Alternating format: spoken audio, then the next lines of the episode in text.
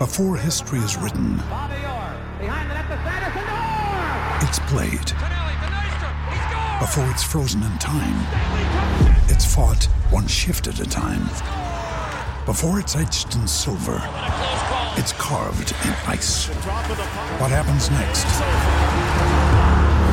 will last forever.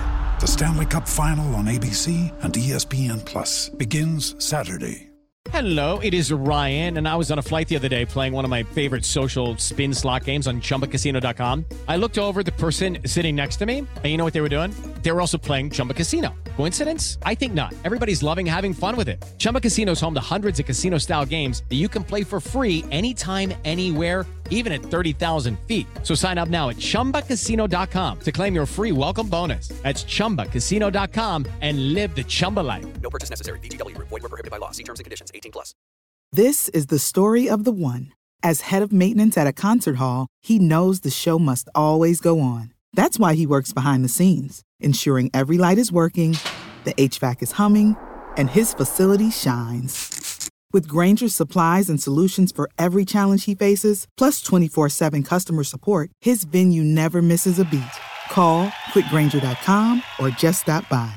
Grainger, for the ones who get it done.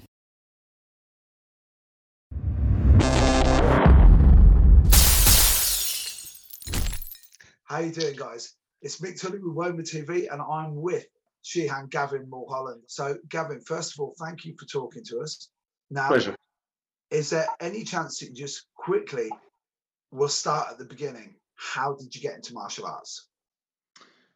Okay, so uh, it's a, it's a it's an interesting question, uh, and I don't have the full answer to be honest, because um, my dad was in the military, and we're we're from Belfast. We're a uh, Northern Irish family, four brothers, one sister, and he was teaching um, a sort of combination of judo and um, unarmed combat as a kind of military um, civilian crossover. Because at the time, this was like this would be 60s late 60s, early six- uh, 70s in Northern Ireland, in Northern Ireland, and of course everything's kicking off again over there. So this was quite interesting that he was doing this crossover um, thing, which was a kind of civilian uh, military crossover, and it had Catholics and Protestants all training together. So that was quite a big deal. But so we all went there and, and watched, and and we all trained from then. So I don't actually remember a time when I wasn't training because I don't think I was ever given that option. So Yeah. it all started from there, and then and then carried on. First of all, when you got into karate and you trained, what what is it that got you to Goju Ryu karate out of all of the karate styles? So that was a, that was a bit of good fortune, as these things are. I don't know. Maybe people these days do choose a system, but I don't think anyone chose a system back in the day because there wasn't enough of it around to choose anything. You just went and did thing. I didn't. I didn't really know of a great deal of um, different systems. I don't think there was a great deal around. But what what actually shifted me because I was doing some judo at the time, and I'd sort of got a bit um, a bit tired of that. Really, I was still doing it, but but I was disappointed in my dad because he was a big judo fan. He loved it, and he took us he took us sort of every weekend. Of course, which you don't appreciate when you're a kid, but but I do now. I'm the one having to charge people around. And, and I saw this demo. Now, it, it was a demo which had uh, Kim Roberts and Dave Arnold in. Now, they were some of the original Goju people. I think Dave was in the British team, even with Bob Breen, back when Bob Breen was still doing karate and in the British team. And and this demo, I'd, it was at a school fete or something, and, and I just happened to be there. And and these guys got up to do karate, and it was loud, and and uh, I, you know, shouting a lot. And then they did the bit on on self defense where I think it was Kim went to hit Dave with a chair, and Dave wasn't looking or something, and, and Kim just broke the chair over him, and Dave just went mental, and they just this they just they just had this big scrap in front of these kids, and so I must by then I guess I must have been about seventeen at this stage, and uh, and it was brilliant. It was absolutely brilliant. I think it was on the Isle of Wight, but I spoke to Dave recently, and he doesn't think it was. So, but so it was down south, and uh, and I thought that was fantastic. Now I didn't know this at the time, but Dave Arnold was teaching on the Isle of Wight, and Kim was teaching in Southampton, and I was living down on the coast then. We'd moved down there from Scotland. We left Ireland, went to Scotland. We were five years in Scotland, then down to England, and um, so I went up to Kim, who was the more dynamic of the two, and. Uh, and I went to speak to him to ask him and ask, you know, where he trains, how he joins, everything. I spoke to him, and he just looked at me up and down and turned his back and walked off. He didn't answer me. He just walked, and I was, I was a bit gobsmacked. And then Dave Arnold, who was the other half of their operation, said, "Don't mind him.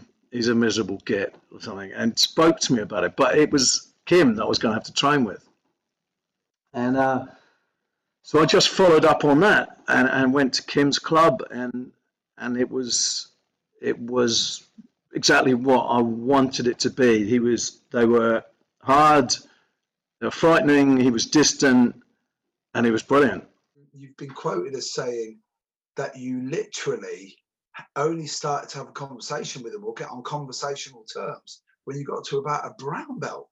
Yeah, and then, right. And and you thought he, he just he didn't like you or he's just trying to get you out. And then the distant thing is quite interesting that you said that because I don't know if we watched too many movies, men of our generation, but the mentor figure that we wanted, we didn't want. We didn't want the father. They don't talk to you, do they? No. From there, uh, what made you like create DKK? So DKK came about. So so there was three of us at the time. So um, so around eighty seven, I think. I was an engineer at the time, and I had my own house and stuff, and I was 26, I think. So I've done. I was well on the path that people set themselves on, and and I was lucky in that I got it that young, so I was able to realise this isn't it. Whereas most people, I think, are in their 40s before they get you know a good job and a house, and then they know, holy fuck, this is, you know, this isn't it. There's more to life than this. I, I decided I'll, I'll I was going to leave the country and go traveling. And um, I was a bit nervous about telling my mum and dad about this because I had, you know, good job, good house. And, and this was really a big moment for me because when I told my dad and mum, they were just like, brilliant, yeah, great, off you go. Cool. And dad said, he go, dad said to me, he goes, yeah, that's not the last, last house you'll ever have. That's not the last job you'll ever have. He said, it's nice to look over the edge and see where you're going to land son, he said, but sometimes you just have to jump and trust you're going to land, and you will. And so, so I'd left, uh, I'd left Kim's club by then. I was about second dan by this stage, and I'd left and went and ended up in Japan and, and all that stuff. And I went away for six months and came back two years later, that sort of thing. And um, so I, I, came back and I, I had gone to university. So I when I was at school, I didn't even know anyone that had been to university. I didn't. They those people didn't exist, um, not from my school anyway. And so I had this view of people who are at university as these sort of you know really mega brainy things. And what was interesting is when I was traveling. So I was in Australia actually. I remember when this happened. I met a bunch of English boys that were traveling, and I thought, but you're thick as shit. I think I could do that. So I actually apply, applied from Australia to, do a degree in England.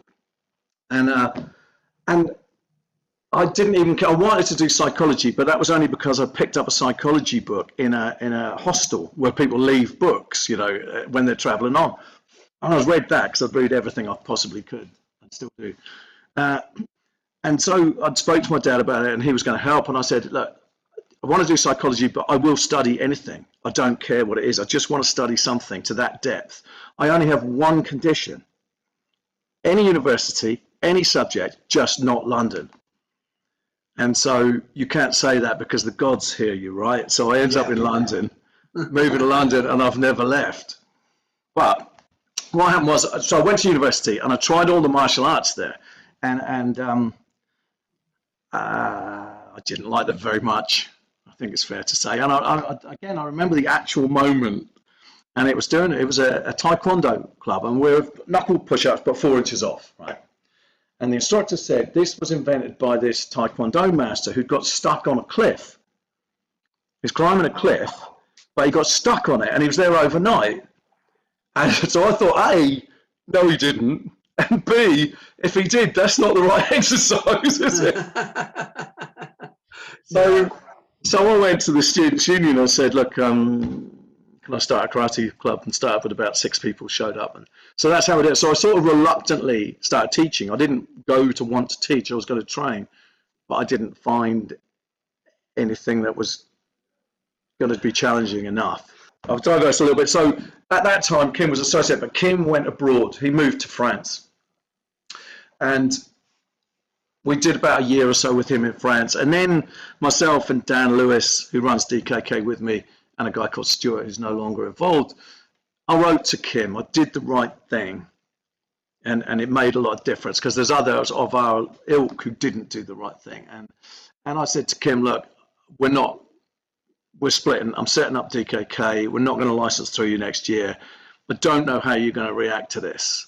I said, but however you react to this, you're all you're welcome in any dojo I ever run, and you're always welcome in my home. And um, I got a letter back from him, you know, really very very supportive, saying he'd always be there when I needed him. He's there, etc. So, so that that's how DKK split, and and I can and I think what DKK was about evolved after it had begun. And it, it came about really, it's all right for me to just keep rabbiting Yeah. on, is that? Uh, Go. Okay, please. there- so there was a, a couple of, of real key incidents. I, I, I might have even told you some of this previously, but there was a couple of real incidents that changed everything for me. Um, one was a, a novel that I read, and this book changed everything for me. And what's most interesting is I don't know what the name of the book is. I don't know the author, and it's it's not a. It, it was a cheapo novel again that I just picked up somewhere. The, the story arc of this book was there was an Irish priest in Italy. They're escaping over the the Alps. A, a, a convict has kidnapped an Irish priest, and they're escaping over the mountains in an old banger car. And the, the convict tells the priest, and he says, I don't believe in God. And the priest says, All right, tell me about this God you don't believe in. He goes, Well, what do you mean? He goes, Well, tell me about him. He goes, Well, I don't believe in some old man with a big beard sitting on a cloud. And the priest said, All right, I don't believe in him either. And that, that changed, that was one of my light bulb moments in my life because it comes down to everything. Everything comes back to that. Someone says, I don't believe in karate, Right, which bit doesn't work? The headbutt or the knee and the bollocks? What do you mean when you say it doesn't work? What do you? What doesn't work? Oh well, you punch. Oh right, I don't believe in that either. You know, you have got to fight. But so it did for me. You've got to define. If you're going to say something, you have to define it. You know, I don't believe in God. Yeah. Which God? You know, which one? I don't believe in that one either. So that was that was kind of amazing for me. That was a big moment. The other one was when I was at university. Uh, and I had to write this big sort of treatise on Freud. And, and I put a lot into this, and, and uh, I was called into the professor, and uh, which is always great because I, I, you know, one of the things you should do in life is surround yourself with people who are better than you are at everything. You know, if you're the if you're the brightest one in the room, I can't remember who said it, you're in the wrong room, right? Yeah, totally. Um, so I've got to see it. And he said, I've, I've read this, Gav. And he said, um, Did you read any Freud? I said, Yeah, yeah, yeah, yeah, I did. Yeah. He goes, Oh, right. Did you read any Freud? I said, Yeah, there's a bibliography at the back. There's about 12 books that I'd read, cover to cover. And he didn't look down. He just went, Yeah, did you read any Freud? I'm like, and it dawned on what he meant, or what I'd done, is I'd read 12 books on Freud, and I had not read Freud. I'd read other people's opinions of it. And he said to me, always, always go to source. That's what DKK became. Because the other thing struck me. So my main instructors have been Steve, uh, been uh, Kim Roberts, Nick Hughes, and um, Steve Morris, right? And, and they're all exceptional. They're unbelievably good, violent men. Whoop ass. Yeah, In, in the dictionary, under three examples of whoop ass, it's Yeah. yeah. You've got you've got super supersize, Nick Hughes. Yeah, yeah. Then you've got Kim, and then you've got like just like as like that's the only guy I know who still rocks like he could rock a man bun with the long hair. Yeah, Yeah. Steve. Yeah. and, you'd, uh, uh, uh, uh, and you'd be like, I'm not, I'm not knocking this guy. Like, yeah, yeah, legends. Yeah. So carry Yeah. on. Absolutely. So it became clear. So I taught, learned the same katas of all of them, and it's clear to me that there isn't. They're not the same. They don't do it the same way. So there isn't one. So this professor told me to go to source. How do I do that? Because I've heard all this stuff. I saw what Higaonna put out as bunkai, and I still don't believe he believes that stuff. I don't believe he believes it, but that's another story. So do we have like a lot of Miyagi? Chojun Miyagi was the founder of Goju have we got his his um, source? And we have in the kata. And so DKK was was an attempt to go back to source. So not just doing the kata. Nobody was asking why those kata are in that order. Nobody ever asked why that kata is there. Why do we do it then? Why is it called this? Right? Because some are called like one of the katas is called uh, Sanseru, means 36. Well, you know, another one, you know, you, you, it's called uh, Shisochin means people will say it means battling in four directions, right? Utter nonsense. What do you mean? No, because you've got to just say, what do you mean four directions? Yeah. Well, they all, one, they all go in four directions, and what if he comes from over there? It's just nonsense. And, and a kata, imagine putting one together back in those days. It's your soul, isn't it? It's your life. Yeah. You're not going to do that. Create this amazing thing that you think gives all the secrets you're trying to convey to future generations, and then call it Bob. Are you? You're not going to just. you're not going to give it some shitty little name that has no meaning, right? Yeah. So that started that investigation. Why is this called Gekisai Daiichi? Why is it the first kata we teach? Then why is there a second one so similar, so similar that some Goju cl- clubs have actually just got rid of it because it's only got one move different. But actually, when I got deeper and deeper and deeper, it's only got two moves the same, right? And and, and that was it. So it's, it's building from source. And I'll be honest, not not not rejecting what people have been teaching me, but not accepting that. To find, I want to find, I want to find out what this is all about. And the third piece was someone said to me, you know, the founders, you can either look at them as if they're a genius or look at them as if they're an idiot. And either way, that's what you're going to find. And it's and it's true. So I took the view. NLP does this. You take you sort of neuro neuro linguistic programming does a thing where you you don't necessarily believe something, but you act as if you do, and it changes your percep- perception on things. So so I accept that Miyagi is the genius, and therefore why do? And it, it, it can't it can't be just a little bit of a genius. It can't have this is brilliant, but he's got Neko Ashi, this weird little bendy stance, which is shit. So I'm not going to do that. You can't do that. It means you have to find out what he meant. And and and I'll be honest, I I do believe that Miyagi would come and see DKK and say this is great. But it wouldn't look what, what he did. And I believe that if it did look like what it did, it was what the fuck have you been doing for hundred years? I did that.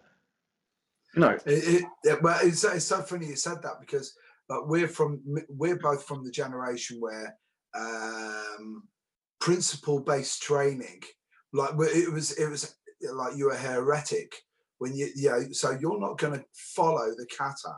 And I remember I used to say this to my karate instructor, my first karate instructor, and I love him like a father, Andy Margaret, and he did bunkai. And I used to say, but you're doing a square peg in a round hole here. And he was like, what? And I said, you're trying to make what we do in fresh air, like which looks cool, against somebody who doesn't want that to happen. And I went, if we just look at the principle, but you got to remember this is back in the late 80s. And like I'm a first dan. He's like, so who do you think you are, me? You're like, you're what? You like Bruce Lee now? And I said, no, I'm looking at it, and it doesn't look like uh, there's any progression here. And then it was like, what do you mean progression? Original's still good. And I went, original is good, but the Model T is nowhere near as good as that Sierra Sapphire Cosworth I've just. You know what I mean? And it was it, like the principles, as you were saying, when me and you first talked about it, uh, you blew my mind, and I'm gonna I'm gonna freak you out over this because when we talked about when you moved into MMA, which I'm gonna have to assume that anyone who's watching this knows, uh, but I am gonna just quickly give this like preface it with this. You, I, I truly believe, especially in the UK, you are the only guy I have ever seen take a so-called traditional martial art and put it into not just by the way, not just in MMA, because I know you've done it for real as well. Um, you've taken the martial art and put it at the highest level. Like I'm referring to your MMA and how you did Yeah. it. And I remember, remember when we talked about it, and I was like, "So do you do much groundwork?" And you just turned around to me like, and it was so straight the way you said it. You went, "Yeah, it's all in Goju," and I was like, "Wait a minute, that doesn't look like any of the karate I did." And you went, "No, No. it's all there, Mick. It's all there." And I was like, and I went back, and I won't lie to you, you screwed my head up because I was like that going, "Have I walked away from karate too early here?" Because like that's what I want to, I want, I want to get you on. It's like, how did you manage to get something that was a square peg round hole scenario, which would be say Goju, right? Yeah. And how did you get it to go into, which is now the biggest, fastest growing sport in the world? And bear in mind, I should say, you were the first mm. guy and the only guy that I, I really believe that we saw that switch from a martial art to now mixed martial artists because we don't see it anymore. And I know you posted recently, you got bored of watching mixed martial arts. Yeah. So that's the reason why I'm asking this. How did you get Goju Ryu Karate? I know that's a big, long winded thing, but I had to preface it. How did you get Goju Ryu Karate into the cage and win? Okay, so so I'm going to link those two things for you because first I want to go back to what a kata is, and and the the, the big misunderstanding which is pervades to this day. A kata is it's like it's like a lecture. Again, I'll go back to uni because I learned so much about karate at university while not doing karate. It was the only thing that I, that really took out of it kata is like a university, a university, a lecture, right? Doesn't tell you what you need to know. It tells you what you need to be studying. And so does a kata. So if you take Goju, I, I only know Goju. I don't, you know, I don't speak for karate. I don't know. I'm sure I'd find the same stuff if I looked in them, but I don't know it. Goju Ryu starts with Gekisai Daiichi, which means attack and smash number one. And then it goes Gekisai Daini, same name, number two then Saifa, then Seiyunchin. So Saifa means tearing, tear and smash, and Seiyunchin means trapping battle, and then your black belt. So I will come back to your question, and this does link into it because it, it's as if you came to me, Meg, and said, Gavin, listen, with no skills whatsoever, said, Gavin, I've really, I've really fucked up. What's, what's the matter, Meg? I've got to have a fight in the docks on Wednesday. And I'm like, it's it's Sunday night, mate. Yeah. So what could I teach you? Okay. Um, what could I teach you in those couple of days? And it's not a wrist lock, is it? It's not a, it's not even a punch. What I have to teach you is that when the bell goes, you're straight over and you smash, you just fight with what God gave you. Tooth and claw. I've got no time to give you skills. Just that's Gekisai Daiichi. That is attack and smash number one. So when students are in, one of their learning Gekisai Daiichi, they're doing push-ups till they can't do anymore. They're doing punches on bag till they can't do anymore. Not skillful ones. They're doing hill sprints. That is Gekisai Daiichi. Then Gekisai Daini, the next kata, that is still attack and smash, but some positional advantage. You know, before you attack and smash him, you move. Whereas before, it's just straight down the pipe. So boxing is Gekisai Daini. Saifa. Saifa means tearing. So the fight has come closer and someone's now grabbed you and you want to get away from them to put the fight back in a stand up. Now, if you take the cage as an example, all the stand up fighters who I still maintain were you had in those early days, first rate grapplers versus third rate strikers, okay, on a slippery map. We'll come back to that. Always. Um, uh, and it was Chuck Liddell that figured it out. Because what happened was, say you and I fought. So you've got five years grappling, I've got five years stand up, we fight, you win. So I think, shit, I'm going to go and do six months grappling. So I come back six months later and we fight again. I've got six months grappling, you've got five years, six months grappling, and I lose again. it's just, it's not going to win, right? That isn't going to work. And it's Chuck Liddell that figured it out to frustrate grapplers, not to try and grapple, but to frustrate them and then knock them out. That's Saifa, getting out of grabs and holes. Now, the kata with the bunkai gives you a few examples. But you're supposed to be studying getting out of grabs and holes for a year, two years. That's Saifa. That is that phase of training. And then your last kata before black belt's called Seiyunchin, trapping battle. What else can it be? It's grappling. Trapping battle, what else can it be? And it's grappling. And then you spend your brown belts learning to grapple. So by the time you get to black belt, you've got a basic understanding, no more than that, in all the areas of fight. There isn't any other range. There's nowhere else to fight. Anyway, so to your question, Neil Grove, a, a showdown of mine, of uh, black belt, a big guy. Um, he wanted to test it. He wanted to go in the cage, and we'd been talking to uh, Cage Rage at the time. There was a thing called Cage Rage Contenders, and um, that was where you get a sort of, you know, we had a couple of fights in the cage just see how it went, and Neil was knocking people out. But then he was doing that when I, that's how I met him. Actually, I got a call from this nightclub where he was working, saying, "Can you come and have a look at our door, door crew? We've got people knocking too many people out." And he just knocked out his supervisor. And I went down there, and it was it was um, Neil, and then he ends up training. But um, yeah, so we've been thinking it. Then I get a call from Neil on a Thursday night saying, I've just had a call from Dave O'Donnell and he, he wants me to fight at Wembley on Saturday against James Thompson. Remember the Pride Fire? Yeah, yeah, Colossus. Yeah, no, well. Yeah, Colossus. So, yeah. so Neil's had a couple of fights, but we haven't even got on contenders yet. So I said, no, we're not going to do that. And he, he paused, he goes, I want to do it. I said, look, Colossus has been training for this fight. He was supposed to fight Kimo, I think. Yeah, yeah, Kimo Leopoldo. Yeah, yeah, Yeah.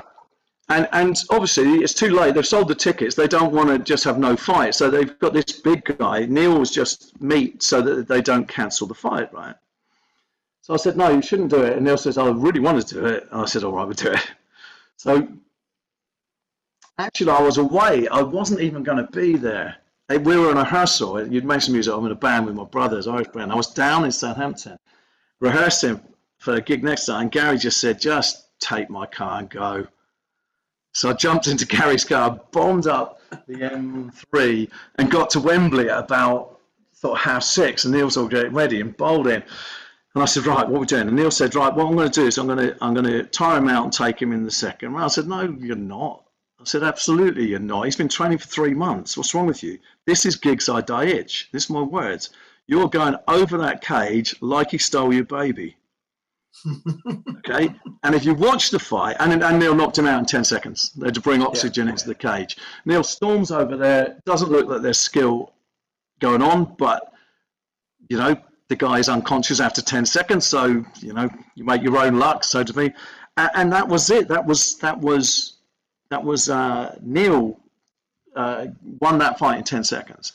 And then we had other other guys that wanted to fight in there, and, and we just I think our first 20 professional fights we we had 16 wins, most by knockout. And they but, never announced us as karate. They always, even from that first fight, announced us as background in MMA, even though we'd have gi tops and belts on. Yeah. Yeah. Well, it's funny. It's funny you say that because after that, I don't know. Did you ever watch any of James James Thompson's fights after that? Yeah. Because yeah, because in Japan he was known as Gong and Rush because in the Pride fights he did exactly what Neil Grove did to him.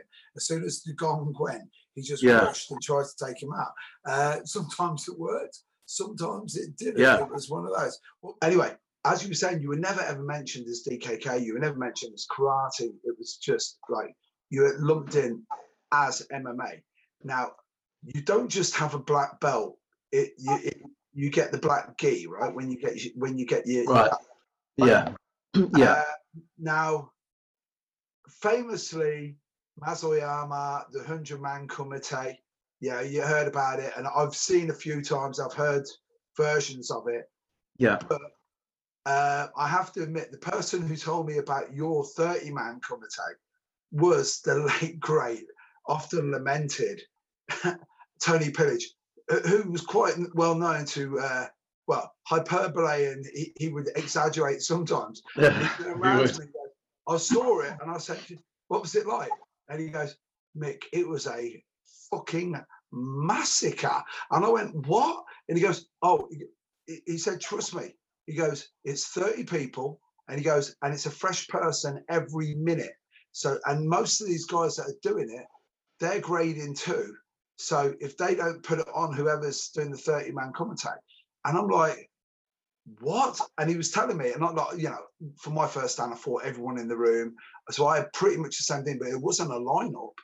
You know, it was, it was completely different.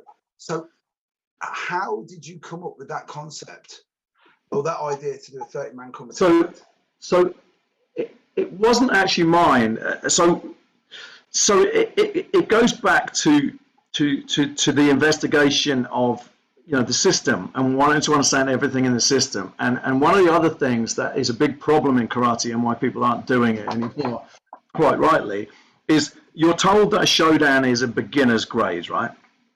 yeah. which is, you know, otherwise it'd be called Ichidan, you know, Ich, Ich Nisan, Yeah. right? Show means beginner. It's called beginner's grade. That's its name. Yeah. Uh, and so the big problem is Shodans leaving their associations, starting their own clubs without knowing. Because you said, did you leave too early? You might not have done, but they did, and they became teachers. Um, so um, each each dan grade is supposed to have its own area of study. It's not so you're not supposed to just do it again when you're older and fatter. It doesn't. That makes no sense. right.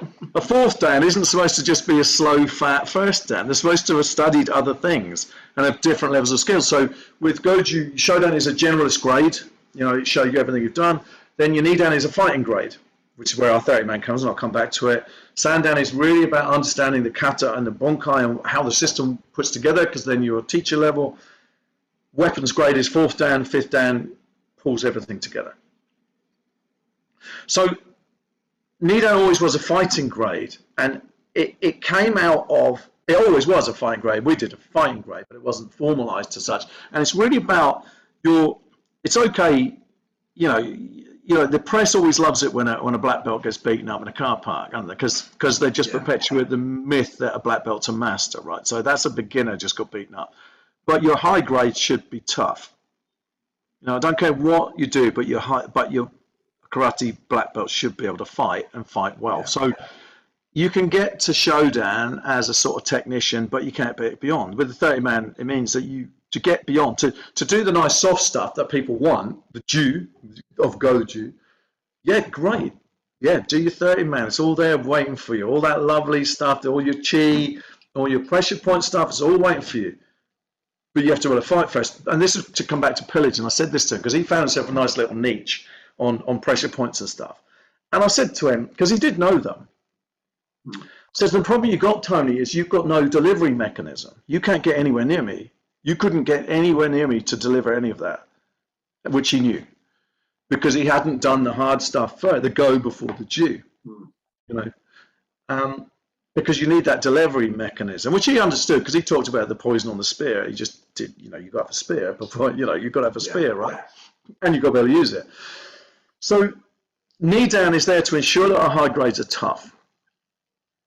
So it was always a fighting grade, but it was actually Nick Hughes that, that had in his system a 30 man kumite.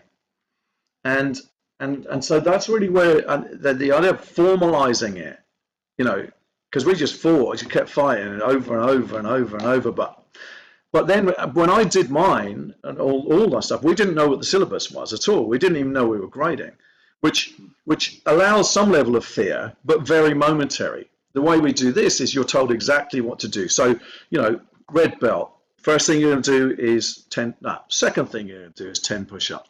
First thing you do is pay, and I make this very clear. So if you can't do your ten push-ups, you're out. Yellow belt is 20 push-ups, orange belt 30, 40. So your first thing you do with your black belt is 100 push-ups. So because you do get quite close to your students, or at least you like some of them. Not a lot, but you like them. So I don't want to be failing them arbitrarily. I want to say, well, you couldn't do your push-ups, so how dare you turn up here unprepared? I've told you exactly what you had to do. You're taking a piss. Why, why are you even here? Whereas we didn't know that. We had an excuse. We, we didn't know we were going to have to do that. So I think it's much tougher to know what you have to do. With the 30 man, they spend basically a year training for it.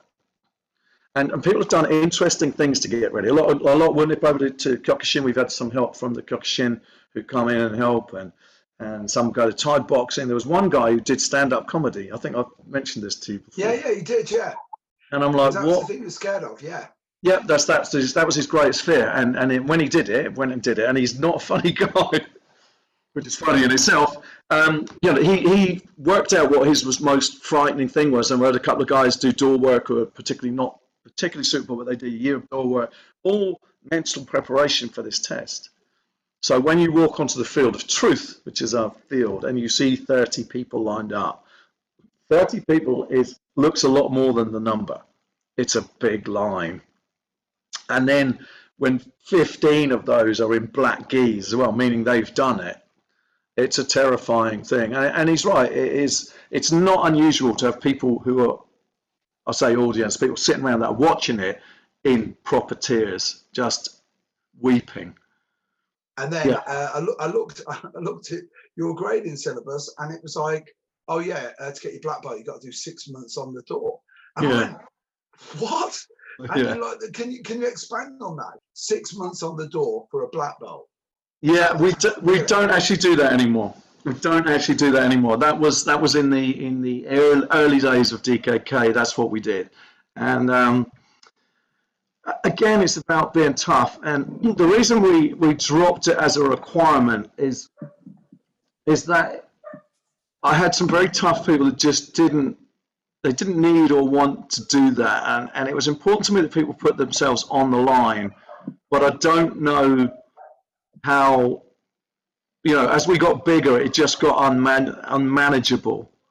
You know you got we got too big to have that many people out there doing it.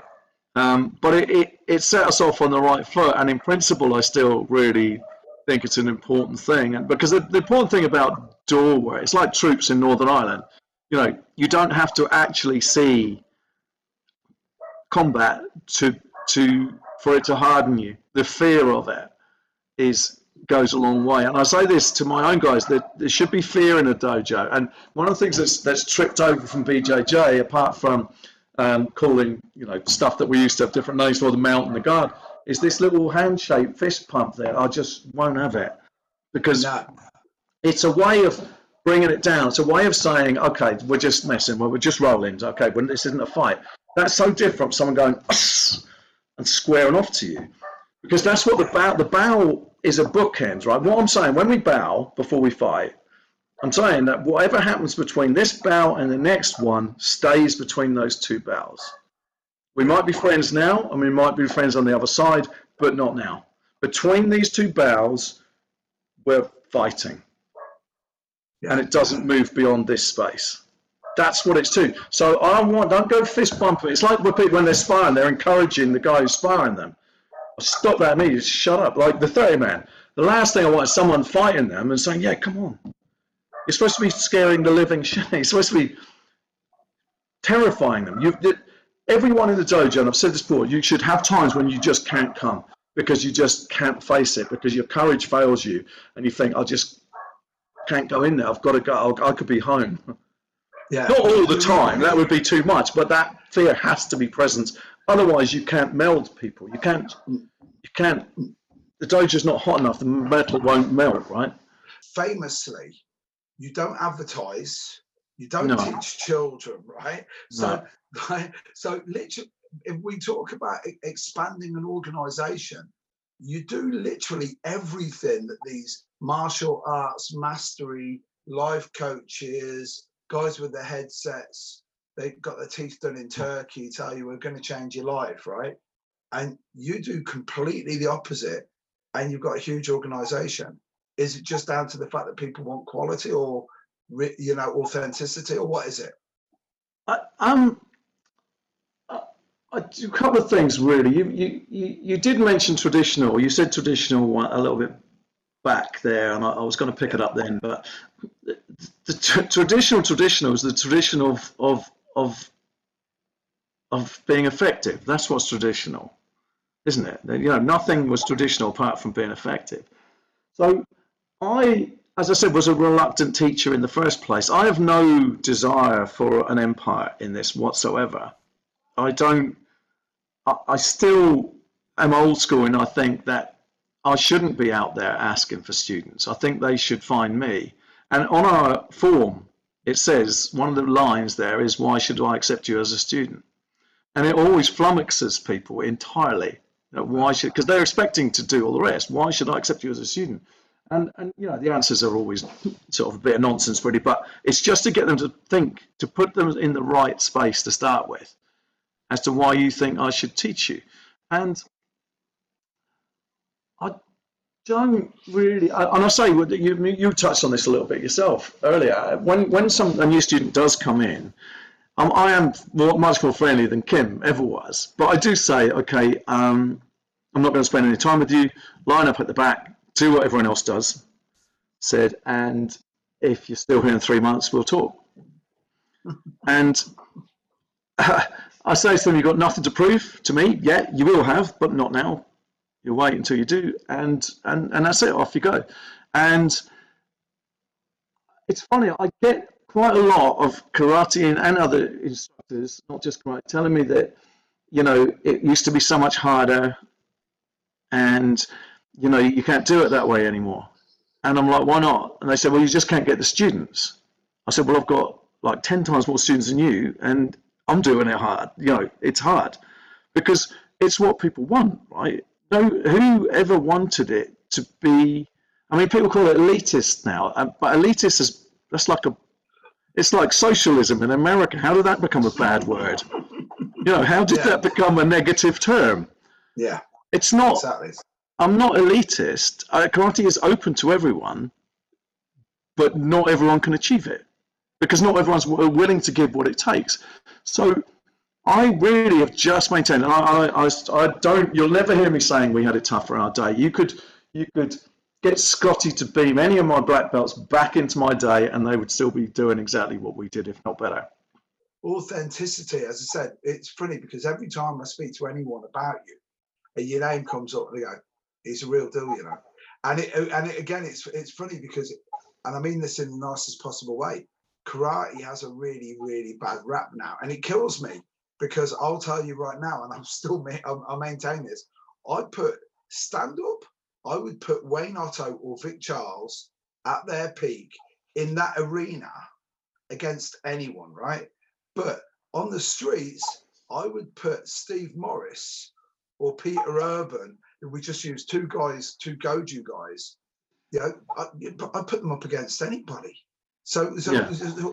So, you know, pardon my French, but what the fuck happened? Was it just everything got diluted? And because well, it's it's it's an interesting point, and, and I used to sort of struggle with it with you know some of the sort of McDojo stuff. It used to annoy me, and it doesn't ignore me, and it doesn't anymore at all because you know the the bell curve, the bell distribution curve. Yeah. Are you familiar with that? So that basically says that, you know, there's this curve. You're going to have a few people that are really good, few people that are really shit, and everyone else is average. That's true of everything, right? That's true of everything. So it's always been this way. You know, it's always been mostly rubbish. Almost all of everything is bit rubbish.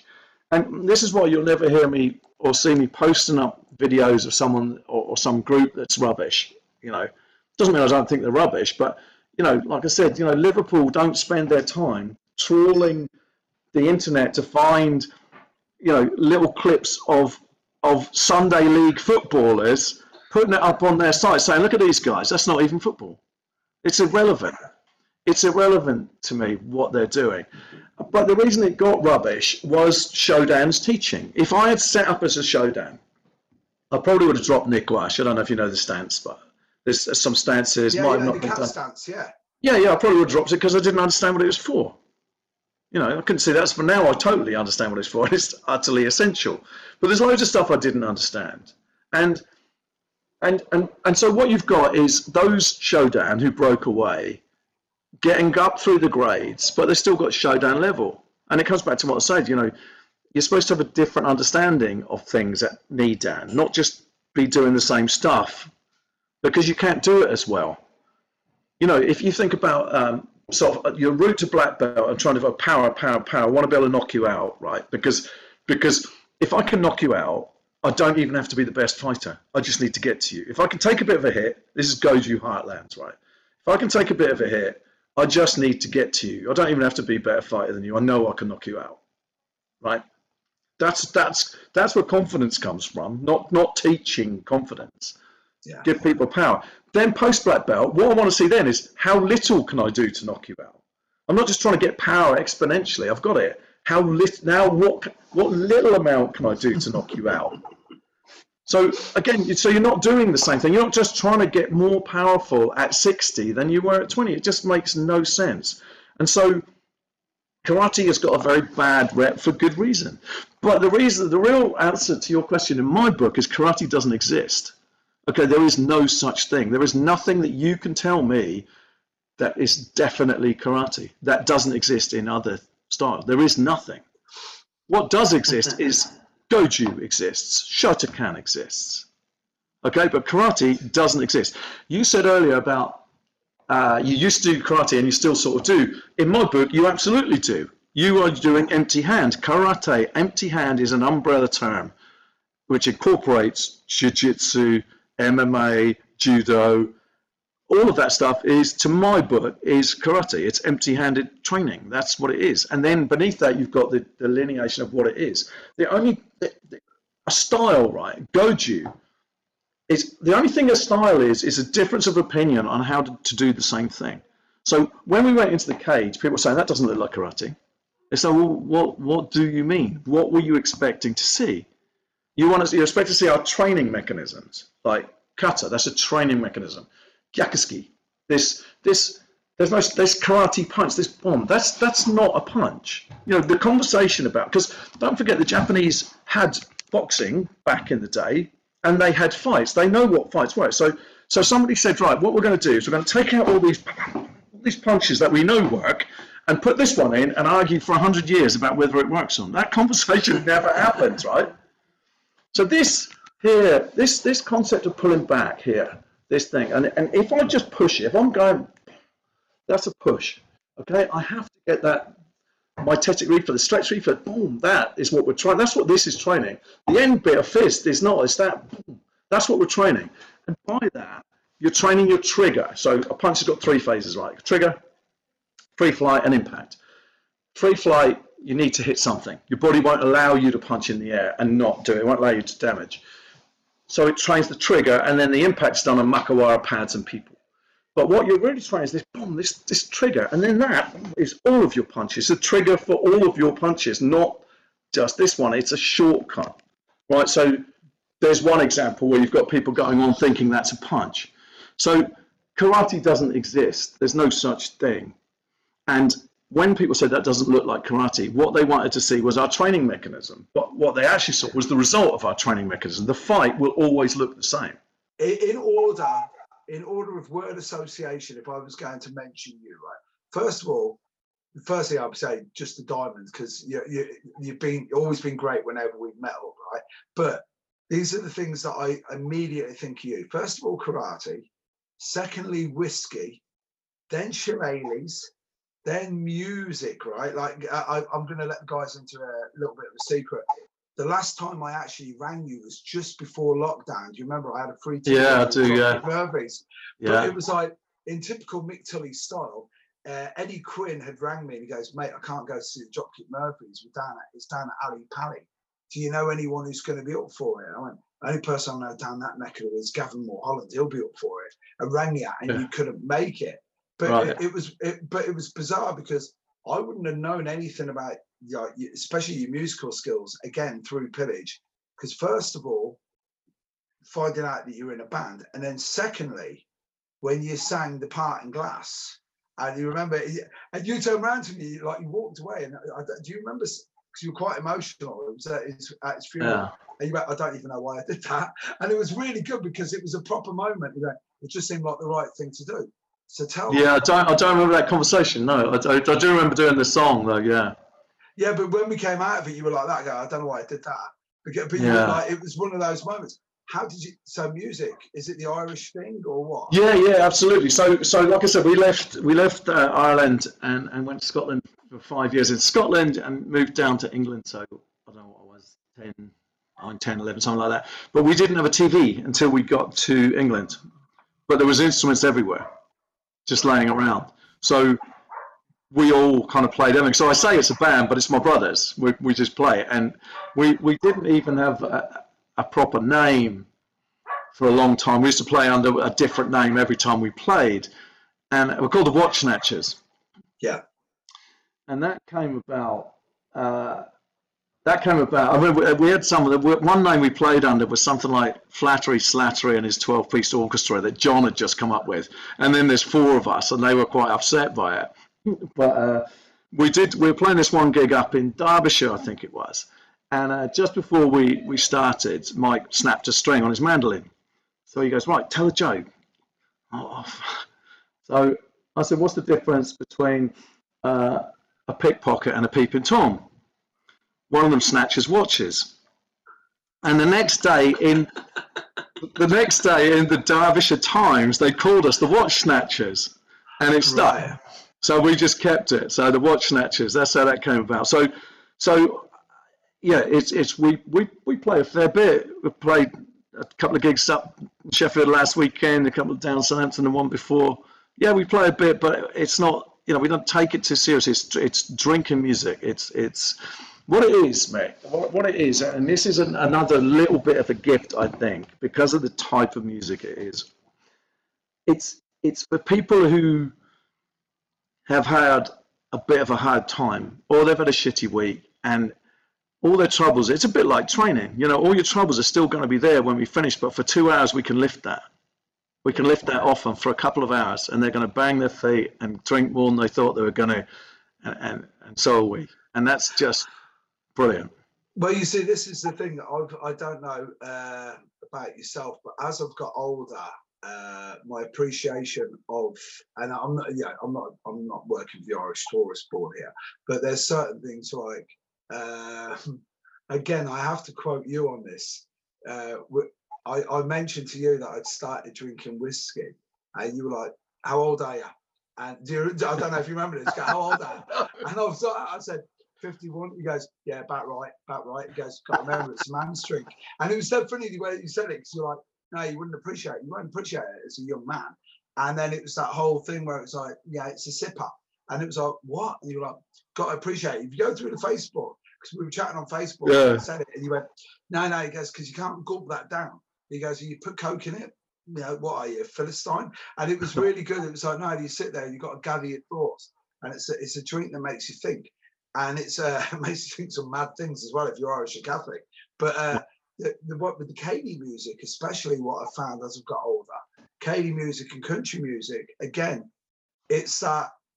Uh, make me sound like an old fart here now, but it's like you know when you you know when you start reading Hemingway and you go, yeah. I, I, I get you now, Ernie. I get where you're coming from. Like you listen to Johnny Cash and you're like, yeah, but it's a good thing. Life, life, is, it's just brilliantly designed, right? So when you're 20, you want to go to clubs and stuff. And, and then when you're our age, you can't think of anything worse. Yeah, it's not that you still want to go and don't, right? It's you want to do something else. And what they always forget is that you've already done it, right? And so if pop music really is teenage music, the only love they talk about is, is you know, male, female, teenage love, and, and rightfully so.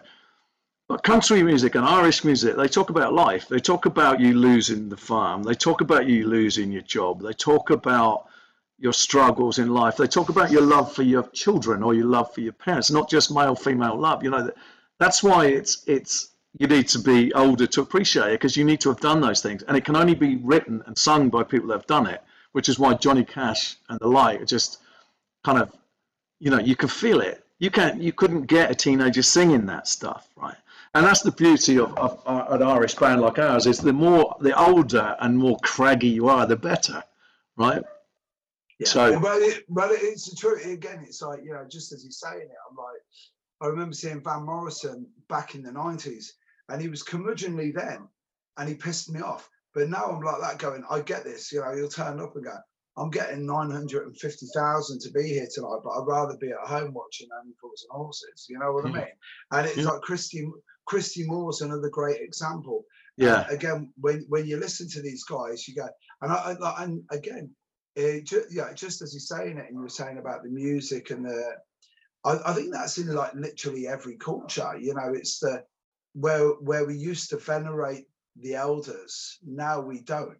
You know, it's like you know, you're sitting around and you're just listening to guys telling you stories, yeah. And then you go, why is he saying that? You go, well, so that I, you, so that you don't have to live that life. Right, you know right. I mean? And, that, and it, so, I mean, that's, that's what folk. Essentially, that's what folk music. Again, folk music got a bad name because of English folk, which is just dire, but Irish folks, great. But that's that's what it is, you know. And and so this is all kind of that's all basically whiskies there, all different sorts that people have got, and and just you know, it's it's an appreciation of something. It takes it takes time to become like that.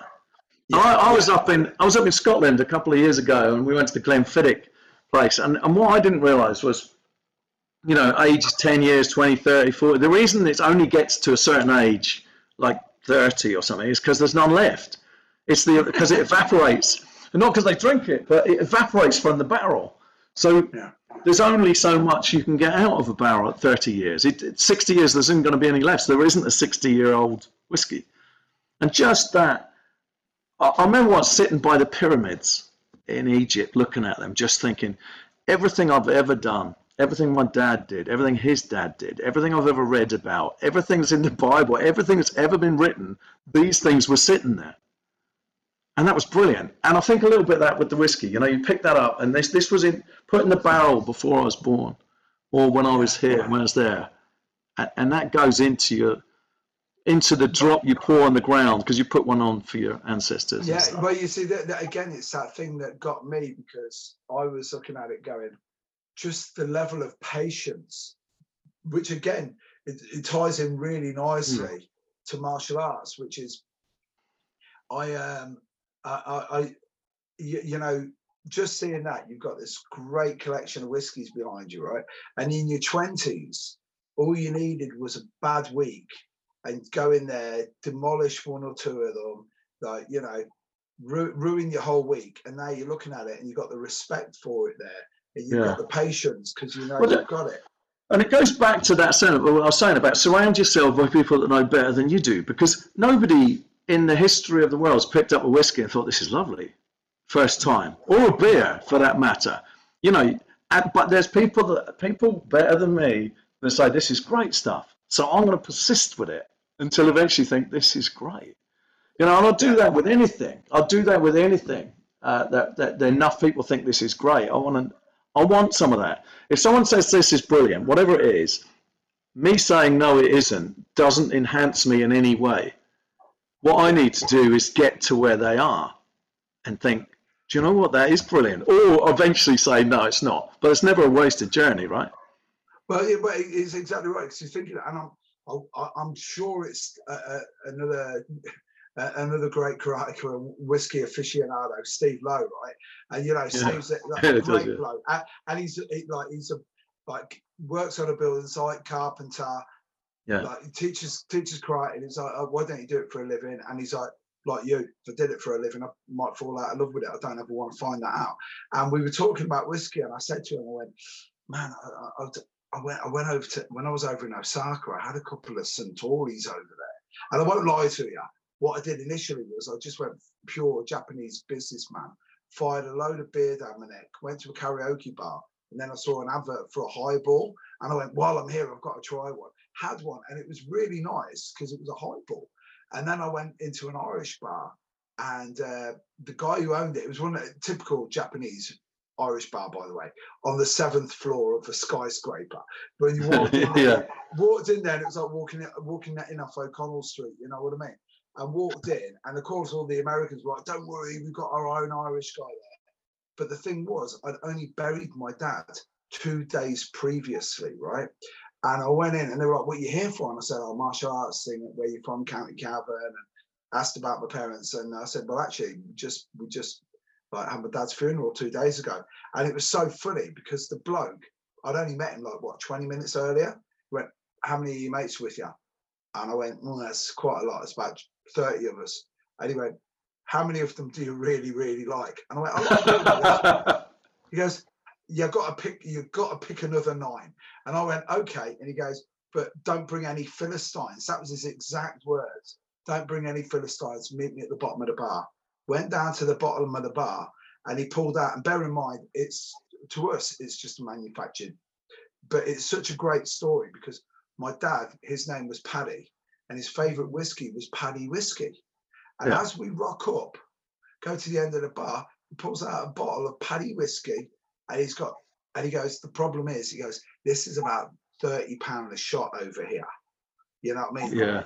In the bar, he said, "What was your dad's name?" And I went, "Paddy." And then as he was going out, he goes, "Where's he from?" And I went, "County Cavan." And he went, "We're drinking Paddy whiskey for a mean bastard from Cavan," and we threw it down the neck. But it was really bizarre because it was one of those moments where I looked at it and I was like, "My dad would be so stoked." To know, Yeah. like fifteen thousand miles away in a country that he doesn't, he doesn't even really understand. but they're toasting him, and the guy was like, "And how do you feel?" And I was like, you know, again, it was one of those. As you get older, I'd never lost anyone close to me, and then Yeah. obviously I lost my dad, and then and we had a problematic relationship. But it was, you know, without getting too heavy, you know, it's like you view your your relationship with your parents through the lens of your own children, and that. It's only when you become a father that you look and go, he must have looked at me like this at least once in his life, and then you become the forgiving individual. You know what I mean? But it Yeah. was so, but it was great because the reason I said that whole story was how shit would that story have been if I said, yeah, I went there and he got 10 bottles of Budweiser out for us. You know? Yeah, what I right. mean? Yeah, yeah. It'd be like the worst story ever. Yeah. Yeah, yeah. Uh, I, I, want to wrap it up with this. If, if you had anything, right? Uh, if there was any other martial art that you could have done, what would it have been? That's, that's interesting. That is an interesting question. So, I, I do have a love for judo. I love the honesty of judo. I love the fact they don't, they never got into the self-defense bullshit. They they talk about themselves as judo players, and they're tougher than than, than the rest of us. Generally speaking, it's just, or it was. I BJJ, you know, people say basically just judo. Judo got taken out by the Olympics, right? And it created this vacuum, and BJJ rushed in to fill it, quite rightly. And I guess if I was starting now, I might be doing that. I, I think I don't know of anything as complete as Goju, and I think I might be doing two things, but I, I heartily disagree with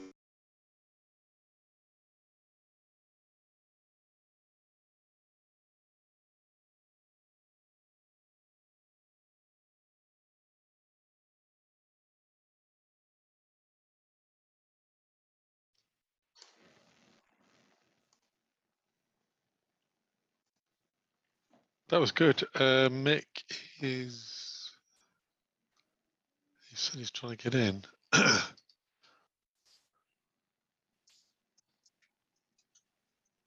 that all right, Will?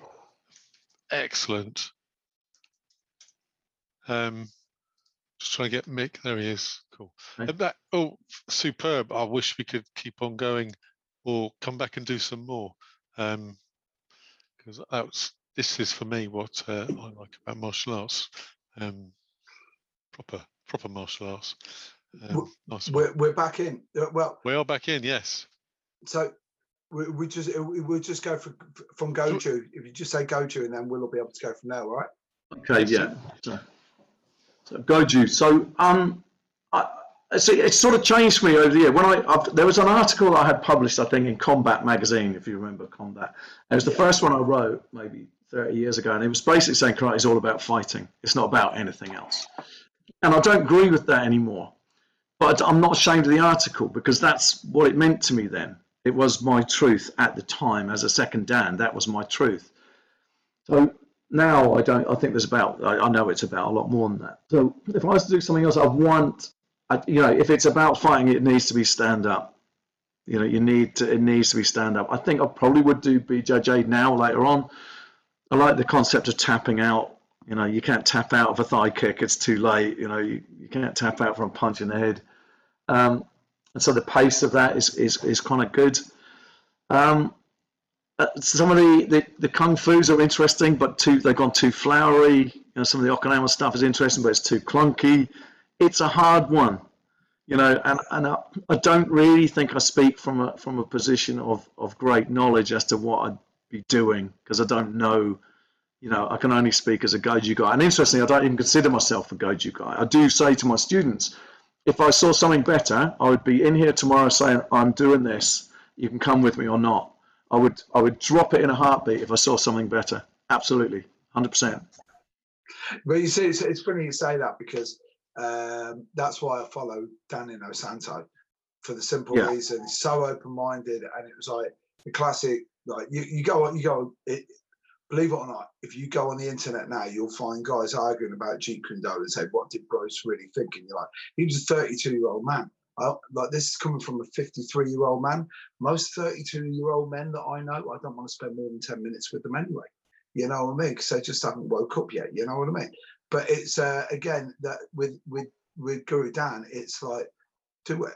See, I, I think that's a good point. Actually, I don't know. I think that's what I would do if I could do it with my knowledge now. It, I would follow a person, not a style. It would be a person I train with, and I don't think you can get better than.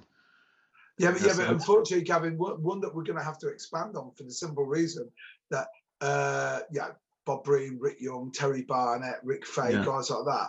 Uh, it's all down from that trickle down from like from Dan Inosanto because you know he, Yeah, if you're going to follow a man, follow a great man. You know? Yeah, right. But, but but there's not many of them. I'm gonna we're gonna wrap up on this because I want to get you again. I want to get you if possible because I'd like to just do musings where me and you just talk about life, the universe, anything, right? But I'm gonna go out on I'm gonna go out on the Gavin Gavin holland quote where we uh we interacted this week on Facebook and I said, Where's the honor and integrity in martial arts? And it, the legend that Gavin is, he went, It don't exist in martial arts, mate. He goes, it don't exist. Uh, but it's like the, the thing is, I still believe in all of that. And maybe Yeah. just maybe I'm deluding myself. But well, no, you you can put it in, Mick, but it has to start with you because it doesn't. It's not external. It's not there as a thing. You could put it in. yeah, but It's down to us to put it in if there's anything there, but it, it it's not based on the name karate is is a uh, you know the foundation of karate is basically racist and definitely xenophobic. You know, it used to be called it was called Tode, right? It was called China Hand. It was in the run up to the to J- Japan invading uh, China. They didn't want any positive association with China, so they changed it to empty because it looked and sounded the same. You know, there's no bold great of ethical underpinning to the name. They just were about to attack China. And dear viewers the reason why i actually do love gavin mulholland is he's a more erudite and eloquent version of me. He just turned around and said karate is xenophobic and racist and has got away with it. People go i totally agree with you gavin where it was but they were like that makes funny what is he on about now? But gavin it's been wonderful talking to you. It's just so it's so nice to speak to a like-minded individual. It's like as like Will always says, all we want to do is we're in this to, you know, when you're speaking to someone and you come out of it and you go, I actually learned something there. You know, it's like stuff that really affects you, especially as you get older. You know, we, we need to start exploring the real good topics. You know what I'm saying? anytime, you. My pleasure. Anytime. brother. God bless. You're welcome. Thanks, man.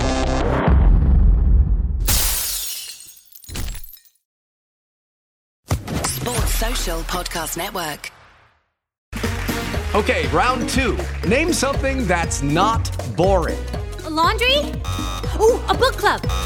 Computer solitaire, huh? Ah, sorry, we were looking for Chumba Casino. That's right. ChumbaCasino.com has over 100 casino style games. Join today and play for free for your chance to redeem some serious prizes. ChumbaCasino.com. No purchase necessary. Where prohibited by law. 18 plus terms and conditions apply. See website for details.